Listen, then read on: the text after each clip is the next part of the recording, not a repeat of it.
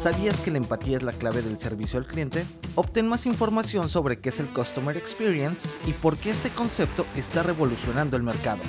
Descubre las soluciones que ofrece Genesis para una experiencia al cliente inolvidable. www.genesis.com diagonal es-mx.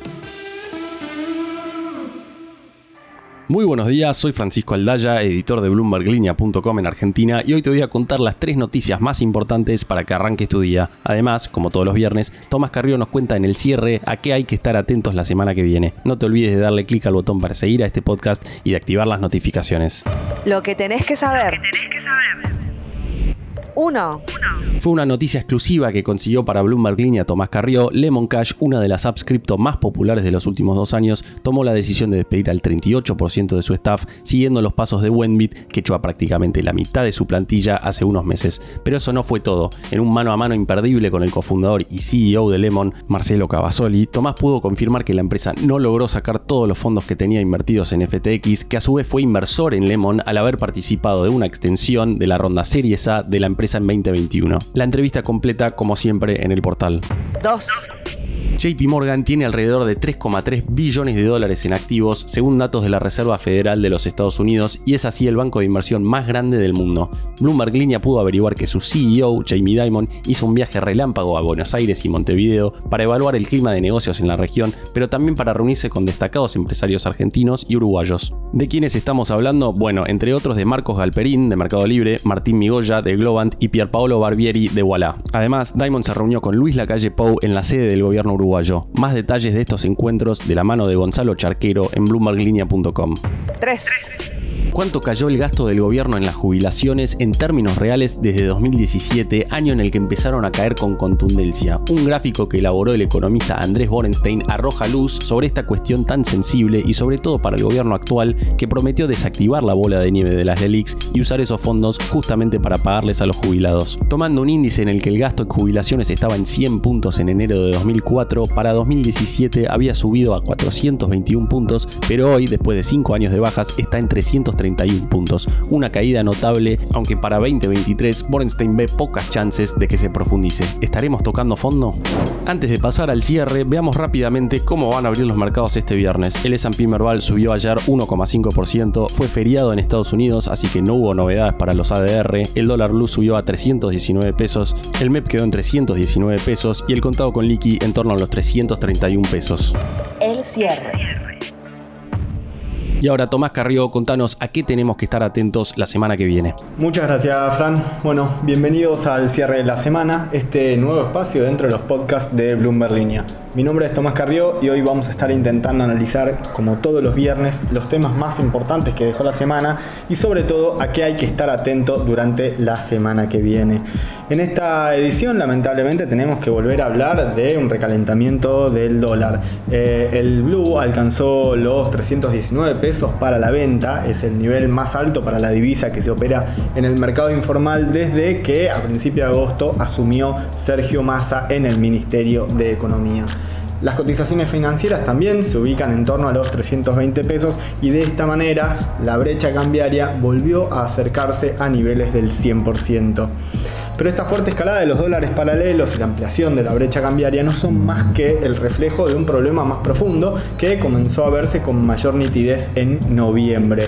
Este problema más profundo es que al Tesoro le está costando cada vez más renovar los vencimientos de su deuda en las licitaciones y también en paralelo al Banco Central le está costando más no perder reservas en el mercado de cambios. En lo que va del mes acumula ventas por unos 966 millones de dólares y la sequía anticipa un verano de muy baja liquidación en lo que es la cosecha de trigo y una menor siembra para la temporada de soja del año que viene. Todo esto ha sumado bastante nerviosismo en un mercado que además sigue preocupado por una inflación que se encamina a cerrar el año por encima del 100% y a la que, según se estima, el gobierno podría llegar a echarle un poco más de combustible con el anuncio de un nuevo dólar soja para diciembre. Pero para entender un poco mejor este escenario, este duro escenario que está atravesando la Argentina, eh, los invito a escuchar a Andrés Reschini, economista de F2 Soluciones Financieras. Para la semana que viene, clave la licitación de deuda del Tesoro. Eh, sin duda se le está haciendo todo un desafío. Vemos que vienen bastante flojitas las últimas, pagando tasas de hasta el 116, casi 117% efectiva anual y con altísimo porcentaje de, adjudicación.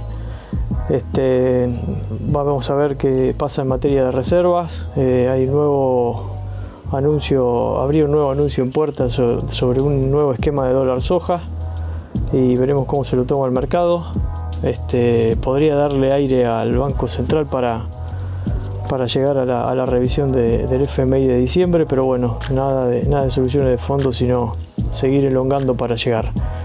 Eh, a la luz de, cómo salga la licitación y, qué pase con, los nuevos anuncios y las nuevas señales, veremos eh, qué pasará con el tipo de cambio, si siguen reaccionando o si logran dar señales de claridad para, para frenar la escalada. Pero bueno, eh, contra la inflación, recordemos que el, dólar blue para haber empatado en lo que va del año tendría que valer 385. No quiere decir que esto vaya a suceder, pero bueno, es simplemente una muestra de que combustible falta, combustible sobra, perdón, pero lo que, lo que habría que ver son las señales que, que dan para ver si logran calmarlo. Sin dudas, este escenario que plantea Andrés es más que desafiante y pone al gobierno ante decisiones complejas que claramente no están exentas de efectos adversos. Si finalmente, como se espera, el equipo económico del gobierno termina anunciando el lunes un nuevo dólar soja para diciembre con un precio que podría estar en torno a los 230 pesos, habrá que calcular, prestar especial atención a cuánto le implica eso en términos de emisión, o sea, eh, cuántos pesos tiene que emitir el gobierno en diciembre para sumar divisas eh, a las reservas del Banco Central. Por otro lado, también va a ser clave en ese mismo sentido la la, dinámica que muestra el tesoro y que pueda mejorar los ratios de rollover en diciembre para que el Banco Central pueda desacelerar el ritmo de emisión para compras de títulos públicos.